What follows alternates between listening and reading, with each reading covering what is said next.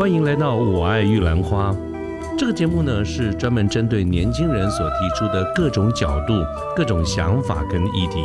那么欢迎您跟我们一起。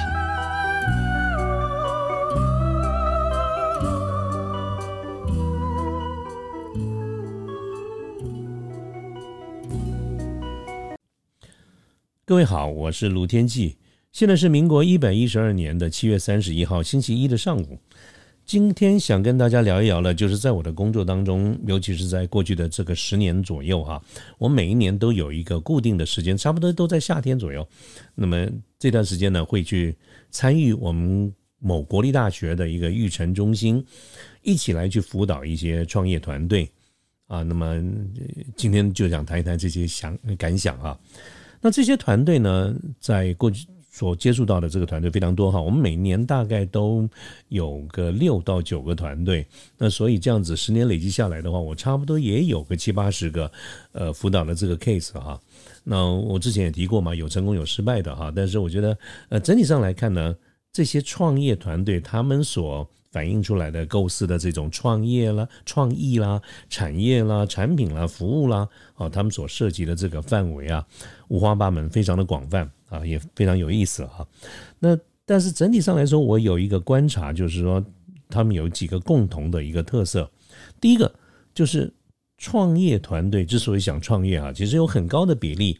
就是出于一种啊非常理想性啊。这个理想是正面的字眼啊，有时候我们听到这个理想性就觉得好像有点负面。不过我这边讲的是一个正面的，就是他们之所以会想要创业，一定是呃一个非常理想的，就是他们热爱他们所希望能够提供的这些产品或者服务，而他们也觉得经由他们的努力啊，不管是发明、创新或者改良这些产品或者服务呢，这个世界会变得更好。我觉得这点非常好，非常值得鼓励，也是为什么每一次我有机会跟这些团队在一起的时候，我都觉得非常的快乐，因为你就会感受到那种热情啊，我觉得非常的棒，呃，每次都让我觉得非常的动容啊，这是第一个感受到的一个特色。那第二个特色呢，就是说，呃，很高的一个比例哈，就是说个创业团队，他们之所以会形成这个团队，其实很多时候都不是业务人，都不是行销人，呃，啊，大部分都是技术人。至少他是热爱这个产品的啊，这是我们刚刚有提到嘛。但同样的，他们也有比较普遍的一个特性，就是绝大多数的创业团队其实都不懂财务。这个不懂呢，甚至于有的时候我会发现，连一些最基本的概念可能都不太足够啊。那么这个这个当然是没办法的必然的一个现象了哈。但是往往它就会导致了一个结果，就是这个创业团队他们不懂，甚至去低估了在创业的。过程当中，他们所需要的一个资金啊，也就是说，嗯，当我们在勾勒一个美好的一个愿景、美好的一个未来的时候，那常常忽略到了一件事情，就是在赚到第一毛钱、第一块钱的之前，他们应该要准备自己多少，自己要准备多少钱啊？就是我们常常谈的一种启动资金的这个概念等等这些问题哈，他们其实是。比较不清楚的，不过我也我也觉得可以理解嘛，这所以他所以他们才来寻求辅导。啊，我相信这也是他们所希希望并且正视到自己在这这个地方有所不足的哈，呃，所以我在这个辅导过程当中呢，我就是观察到这几点现象，当然还有一些细节对生意的一些基本的概念哈，可能有的时候也需要一些补充，至少需要一些导正。那所以在辅导过程中，我看到了几件事情啊，所以嗯，这个说起来不难了，但是呢，还是要澄清啊。所以我讲讲了这么多呢，那也就是想想，哎，那正正好今天这个节目呢，我就想来谈谈其中的一个短短的一个简单的一个概念。可是就如我刚才所说，它不难，但是它需要一个澄清，需要一个说明。今天想谈什么概念呢？就是所谓的群众募资，在英文里我们叫做 crowdfunding 哈。那为什么要谈这个议题？是因为在过去辅导的过程中，我至少有印象的，到我现在印象深刻的，至少就有两个以上的这个团队，对于谈到这种启动资金，还有启动之后，他们在后续当生意越做越大的时候，如果一切照计划的话，这个后续的这个营运资金怎么去筹措这些事情看法的时候，那团队呢？大概有几种反应，第一是完全不知道，啊，也无法回答，那就是一片沉默。另外呢，也有团队呢，就是他有自己的一个想法啊，这个这个想法切不切实际，O 不 OK，那是另外一回事哈。但是至少其中有团队谈到说，嗯，我们希望能够运用群众募资的方式来来筹措筹措他们所需要的这个资金哈。那么我对这点是有感而发啊，所以我今天就打算把我们跟大家分享的这个内容，我们就局限在。所谓的这种群众募资这件事情上面啊，那呃，这个跟资金的募集是另外呃，只是其中的一个主题哦。就是说，这种 fundraising 啊，这个资金的这个募集牵涉到很多的一个因素，包括后面的股权规划，它其实是很复杂的一个主题哈。不过，这不是我今天想跟大家报告的，我就简单的聊一下。所谓的这个群众募资哈，crow crowdfunding，各位，如果你真的对这个领域有兴趣的话，你去研究一下，它确实有好几种不同的类型啊，包括债权的啦、股权的啦、回馈的啦、捐赠的啦等等，其实有好几种。坦白说，如果我们真的认真要面对这个主题，从这个角度来看的话，群众募资就绝对不是一个非常简单的概念。事实上，它是属于比较进阶，甚至于哈，呃，这个是是是高度复杂的一种一种呃，从股权规划这个角度来看呢，它是一个进阶版的议题。好，所以绝大多数的团队压根没有这个意识或者听不懂，这是完全正常的。但是回到我们刚才所谈到哈，就是说，至少我在这个辅导的过程当中，有两个团队都提出了。对这所谓的群众募资的这样的一个看法，那么他们其实的想法呢，在你你仔细多聊了以后，你会发现他们对资金的需求的概念，就是希望能够运用群群众募资这件事情啊，来找平找第一批的资金，就是我们有时候常常讲的第一桶金。那换句话说，你一听各位各位一听就知道，这个团队基本上根本没有什么钱啊。其实创业需要拿自己的钱的。啊，这个是这个是听起来蛮残酷的一件事情，但是呢，它是一个必要的哈。所以，我们这有有这两个团队所谈到，其实都非常年轻。那简单讲，这个年轻人呢，其实自己也没有什么钱，所以他们希望用这个方式哈。那我现在就来谈一谈这件事情。那我就所以在讨论的过程当中呢，我就是说，那你要打算怎么进行呢？我我通常有意见，但是我不会那么快的去浇冷水。于是我就会说。好吧，那这也是一个很好的 idea。那你们要怎么做？那这个团队呢就回答，你知道我们，团队的个性有时候不太一样，有的很活泼啊，有的也比较木讷一点啊。那这个团，我我的我印象深刻的就是这个团队非常的活泼，非常 aggressive，他们就希望能够找到类似像泽泽啦，啊，像挖贝这样的一个平台好。那我说哦，了解这，我说嗯，这个我也有听过。那那要怎么做？他说我们就去申请，我们去提案嘛。那提案只要能够通过。的话，那么就会可以运用平台的这种力量，平台的这个宣传呢，能够如只要能够卖得一个好成绩，那么这样子我们就可以获得一个一开始我们需要需要的这种资金哈。对于这样子的一个想法哈，我想我我可以浓缩浓缩成几个重点哈。其实我今天要谈的东西还蛮简单的哈。那当然了，这个因为。呃，我刚刚所提到哈，这是一个创业团队，所以对于他们所创业的这些内容啊等等，我这边都有义务的不做任何的评论哈。呃，当然一方面也是我们有签了这个 NDA，就是保密协定；二来，即便是没有签这些协定，我都觉得这是人家的一些创意，所以我就不太说，不太我不会去谈这些部分。但是我单单纯就是针对群众募资，如果你是去找泽泽啦、挖贝啦这样子的一个方式，那。我有什么意见哈？我的意见是这样子：第一个，这种的启动方式很好啊，啊，很有创意啊，我一点都不反对，一点都不排斥。但是在这个辅导的过程当中呢，我就跟这个团队讲，我说我希望，呃，你能够有一个比较正确的一个认知哈，就是你第一，你没有用错词，它确实是群众募资的众多种可能形式中的一种。但是呢，从另外一个角角度而言，我们如果不要用那么复杂的语言，我们用比较简单的语言来看的话，以泽泽啦啊，或者是挖贝啦，类似这样子的一个群众募资啊，在概念上来说，它就是一个团购。这个团购的形，它呃，它就是一种团购形式的所谓的 pre-order。pre-order 的意思就是啊，就是比较早期，就是还没有真正的一个订单。那团购的概念，我想。这样讲，大家应该就很容易懂嘛。你面对的一群人你你跟他讲说，哎，我有一个东西不错，我有个产品很好，你们要不要啊？有兴趣的人来登记啊啊！如果人数够多的话，我们可以给你一个呃优惠啊等等啊，这个是我们一般的这个认知嘛哈。所以你看，有很多 Line 的群主啦，有很多的日常生活，那么都有很多的这个。版主在组织这种团购，甚至于哈很多都是妈妈在做啊，包括我我住的这个社区哈，我们一天到晚也就是买什么水饺啦、买草莓啦啊、买 买牛奶啦等等这些哈。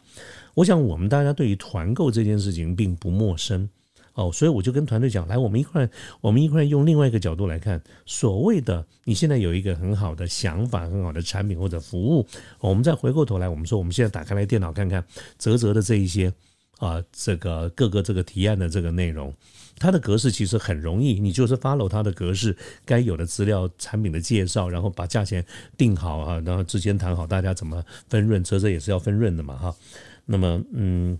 这种方式呢，它就是一种 pre-order 哈。那么卖方跟就是平台这个地方。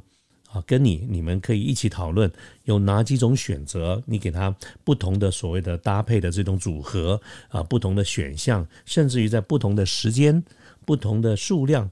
啊，这些不同的订单内容，你分别给予不同的这种价格或者是一些赠品啊，就是我们常常讲的这种 early bird program，early bird 的这种优惠，我觉得这个很好啊。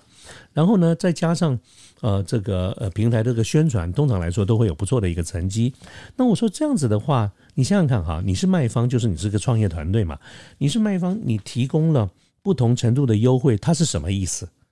它其实就是说，你愿意牺牲自己本来可以赚到的利润，既然提供了优惠，表示打折嘛，这是最直接的，也是常常会吸引客户愿意提前购买、提前啊，给你注文哈这种。的一个一个原因嘛，所以说你牺牲了本来可以赚到的利润。那我问你，我说我就请问团队哈，我说问你，那你图什么？你希望换到什么？啊，当然大家的答案都很清楚啊。我们我们厂长做生意嘛，就是一种交换嘛。我们我愿意给你好处，那么我只换一件事，你提前跟我讲你要不要，你要多少啊？也就是说，类似这种 pre order。经由平台，它一段时间去宣传，它收集了这些订单啊，因为平平台之所以能够做这个事情，就表示它有很多的会员嘛。那么，当我们收集了这种 pre-order 的时候，我们有非常好的一个立场跟角度，对于卖方而言哈，我们比较可以去判断出来，客户或者是准客户，他对于这种各种产品的组合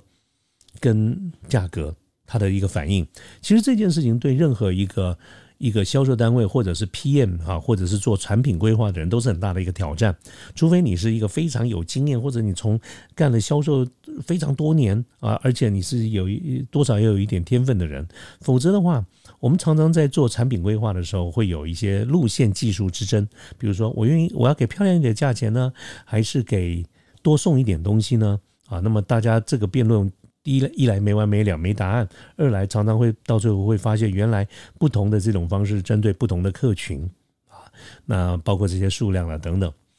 可是很大的一个问题就是说，如果我们没有这种团购或者是群众募资的这种方式，那过去我们是怎么了解呢？要不然就是凭的经验，要不然呢就是凭的问卷。那这个问卷当然就是我们有几种方式，你可以大量的用网络的这种问卷，你也可以用呃一对一的这种人员访问哈，那都可以多多少少呃去了解哈，也就是说，经由这种试调的方式，我们是可以去了解一下客户可能的一些反应。可是各位知道这种东西啊，你你你只要是做问卷，不管你做哪一种方式，它毕竟不是真正的一个订单。那我们都很容易，呃，回答问题当然容易啦。回答你想不想要啊？啊，你喜欢的喜不喜欢这种规格啊？你愿意花多少钱呢？它它也就是一句话的这个事情，就像是呃，我想我们现在大家都很容易，而且很清楚的了解，你在网络上办任何的活动都是问号，万人按赞，那一人到场，真正大家呃会付出行动的也不太多啊，所以。所以试调，不管你用什么样的一个形式，我们都有精准度的一个问题。可是，如果是群众募资，经由这种团购而拿到的订单，因为通常都是要刷卡要付费的嘛，对不对哈？所以它基本上已经是完成一个订单，它只差交货而已。所以这样子的一个这个角度，它的分析，它的所能含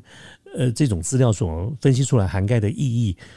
它的精准度跟可参考性是绝对比我刚才提到任何一种形式的问卷都来要来得好啊！所以这个是我觉得群众募资这一类的团购一个最大的好处，最吸引我的好处也，所以我一点都不反对这个事情哈。好，那那那第二点呢，就是说，像这种我们我刚才其实已经谈了一些哈，这一些的资料对于卖方的 PM，啊，尤其是在做产销协调的这个工作，我们刚刚讲的是我们怎么去了解客户的反应哈。那另外呢，除了去了解客户的反应之外呢，就是对于一个新兴的事业，尤其是一个创业团队，基本上没有多少钱，没有多少资金，没有多少资金代表什么意思？代表我们经不起犯错。可是。除非你是无形的服务，否则如果我们创业的标的物是一个有形的商品，那各位自然就会去想到，呃，除了前面研发的工作之外，我们当我们要付出实行的时候，是不是还有采购啊，还有生产啊，啊，甚至有的时候我们得外包给一些呃代工呃的厂商啦等等，这些所谓的产销协调的工作，其实是非常琐碎，而且呢压力还蛮大的，因为。所有的生产计划都是建立在产线、产能跟这个呃原物料跟我们的泵表都要能够精确的配合，才能够达到最佳化，否则你就成本下不来，要不然就没货。所以如果能够有这些已经是 given order、已经是确定的这些订单，我想 P N 在做产销协调的时候就很就很就方便很多。尤其是我最在乎的就是刚刚跟各位讲的讲的这种产采购啦、产能的这个规划啊，这个我们都可以。比较落实，还有这有一点对于创业团队更重要的是，因为既然是创业团队，表示你都是新的。那么一个新的团队，尤其是一个小的没什么钱的团队，就算你能够找得到这些帮你代工生产的厂商，或者是你也能够精准的找到这种关键零组件的这些供应商，你在采购的时候的 credit 啊，就是说喊了半天，大家采购就是我们。做卖方卖东西的人都知道，根本不怕客户杀价，我们只在乎的时候你到底有没有单啊？所以这个如果你没有一一个没有手上没有订单的采购，没有客户订单的采购啊，我们去下工厂单的时候，其实其实是也比较弱的，也不一定可以拿到比较好的条件。可是如果我们有 pre order 的话，哇，这个就太棒了。那么这个是针对生产这一边哦。那我们刚刚讲对客户对生产，那另外呢，对于所谓的财务的这个部分，哇，那个注意就很大了啊。确实没有错。我们刚才讲到这种经由募资平台啊，我自己也也有过几次在上面买东西的这些经验啊，经验。那我我太太就说我很喜欢买，很喜欢买。我确实喜欢买东西哈。那像这种 pre-order 哈，因为有刷卡，那这这里面哈，除非呃这个平台有对这种客户去提供类似像履约保证的这种方式哈，所以有的时候你看有些有些。有些网购的平台，他就会先把这个货款先刷了卡，但是会把钱扣住，或者是先 hold 住银行等等，先不付给卖方，除非等到呃这个确实交货啦，啊客户这边也满意了，他才会放行。这就是类似我们一般讲的履约保证哈。那除非这种呃呃群众募资的平台也有提供这类的服务，否则的话，他。这种刷卡的订单对团队而言，它其实就是某一种形式形式的这种现金的流入，它是可以预计的，我们什么时候可以拿到这些钱。所以对于他们这种资金不足的这些团队啊，尤其是创业团队，确实可以解决一部分的燃眉之急啊。那这是第三个好处，第四个好处啊，就是退一万步来讲，你这个创业根本就是啊不太切实际啊，这个也。也没有抓准客户的需求，产品也没有达达到客户的要求啊，所以这种群众募资的状况不理想啊。那至少我们可以早做准备啊，我们可以修改产品啊，修改我们的给客户提供的这些好处啊，甚至于我们可以决定我们停损收兵不玩了，这些都是可以接受的选项，总比你啊，我们常讲说头洗下去了。啊，机器设备厂房啊，什么都准备了，甚至生产了一批货以后，发觉玩不下去了，那个损失要少一点嘛，哈。所以我刚才列举了这个，包括对客户、对对生产这一边、对资金资金这种现金流的管理，哈，还有对于万一失败的这个风险这几个角度来看的话，群众的募资啊，都可以，都都都是很棒的哈。所以我刚刚一直在讲说，我一点都不反对这种方式哈，我蛮赞成的。那各位可能就会觉得说，那那跟今天要讲，那你到底要讲什么呢？其实我就要提醒一点，刚才我跟特别跟各位讲过，之所以会提到群众募资这件事情，主要是因为创业团队，尤其是那个手上根本没有什么钱的团队，他们希望借由这个来取得第一笔资金。好，我针对这一点，我要提醒哈，我当时也确实提醒了这个创创业团队啊，不管他们有没有听懂啊，我都要讲的，就是说，像这种我们用 pre-order 这种方式进来的这种现金哈，假设我们能够提前拿到现金哈，呃，在财务的观点上来看，尤其是会计或者财务的观点来看，它应该被归类成是销货收入。啊，它是卖东西，因为你你事实上能够拿到的钱，是因为客户下了单，你后面我们是有交货的义务的，所以它在本质上的归类，它是一种销货收入。既然是销货收入呢，它就必然会伴随着有所谓的销货成本。啊，有有进有出嘛？你有了成本以后，我们一般常常听到的这些名词，比如说毛利啦、费用啦、净利啦等等，它一定是同时考虑的，绝对不可能只有一个收入，其他都不管的。所以，我想各位一一听到我刚才讲的这些名词，啊，什么收入啦、支出啦、成本啦、毛利、费用、净利啦等等，这些都是损益表的概念，它也是一种现金流入的概念。它不是资金的概念，各位知道，损益表就是一段时间我们公司的盈亏进多少钱进来啊，有多少钱出去，它是一个 period，是一个一个期间的这个概念，它不是资金的概念。所以今天你经由这种群众募资所带来的这些收入，它在一段时间之内，它不会是它呃就是在前面资这个损益表那边跑，它不会立即进入你的资产负债表。它通常都是要等到一段时间，不管你是月报表、月啊、季啊等等这一些，在你的损益表里面反映出来了。也就是说，你的收入一定会扣掉成本费、扣掉利润，变成净利以后，哈，这个尤其是啊，我们还不要讲税的这些问题呢。它经由一段时间以后，才有可能去转到资产负债表里面的保留盈余。哈，如果我们没有当成股利去发给股东的话。那你一定是进了保留盈余后，如我意思就是我们留在公司我们不分呢啊，那这个叫保留盈余盈余，它才会被加到股东权益里面变成资本的一部分。这个还是赚到钱哦。如果你前面没有赚到钱的话，你亏了钱变成负的，那么你的保留盈余就会变成一个减项，那反而对资本是一种伤害啊。换句话说呢，不管它到最后是怎么样，它反正。各位看，从一笔钱进来到它经由资产呃损益表到转到资产负债表，它都不是一个及时的概念。而且，如果你要能够赚到一些钱，你是不是之前就要得先花掉一些钱啊？这个这个包括采购、包括生产什么的啊。当然，如果你能够借由比较好的资金操作，我们可以钱进来以后再付，那这个就是对现金流的这个管理，那当然也可以。但是我宁可相信。一个创业团队是没有这方面的人才，跟没有这方面的概念，甚至来说也没有这方面的实力，所以我们不能去期待说你的供应商等等会配合你啊，晚一点付钱。也就是说，做生意有一个最基本、最现实的，我们常常挂在嘴巴上讲的，就是花钱要在先，赚钱才会在后啊，行销在先，赚钱啊，业绩才会在后，这是一个很重要的一个概念。所以，当我前面讲完了这么多。这个群众募资的好处之后啊，我们如果回过头来从财务的这个角度来看，它什么都可以解决了很多的问题，它就是没有办法解决。我们刚才讲创业团队，如果你缺乏所谓的启动资金的这样子的一个问题，啊，这个就是才是我今天要特别去 highlight 的一件事情。其实不单只是创业团队，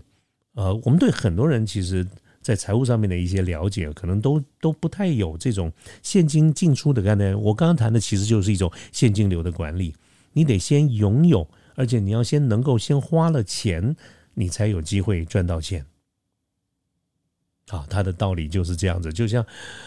我常常讲说，哎，你谁不知道说我们去买几个房子，然后等它等等一段时间它上涨了，我们就可以赚钱了。啊，这个炒房不就是这样的一个概念吗？关键是这道理你我都懂，但关键你没钱呢，你得先有前面的一笔钱进去压在那个地方，然后后面才可以赚到后面的这个利润啊。所以，我们今天不谈炒房，但是回过头来，我我就是借由这样子的一个例子，跟各位介绍了一下，呃，这个群众募资的基本的概念、它的好处以及我对它的肯定。但是呢，我觉得它应该没有办法去解决创业团队对资金的这样的一个要求啊。所以这是为什么每一次我刚才讲这么多年来的这些辅导，我普遍看到的都是创业团队他之所以凝聚，跟他最缺的是什么？其实很缺的就是对财务。的概念，我们先不要讲那么复杂的什么，呃，股票上市啦等等这些，那个财务都复杂多了。我们就先谈最简单的，如何让公司能够生存下去，那就是一个最最最初阶的呃现金流的这个概念。我觉得是对于创业团队啊，一定要有。所以，所以我为什么每一次、每一年、每一个团队，我几乎在有限的这个辅导时间里面，我都会把重点放在这个地方，就是想办法让他们活下去。啊，这个是。非常重要的一点啊，好，那我今天呢，就是用一点点的时间跟大家聊一聊这个一个简单的一个概念。那过程当中，各位如果刚才我在谈到损益表啦、资产负债表啦，你借这个机会复习一下吧。如果你呃忘记了或者不了解，那我觉得也是一个好好好的一个重点，就是说你应该在你的人生的笔记本上稍微记一下，你可能还有哪一些地方需要稍微做一些了解。OK，好，那我们今天的这个节目呢，就到这个地方啊，谢谢大家啊，拜拜了。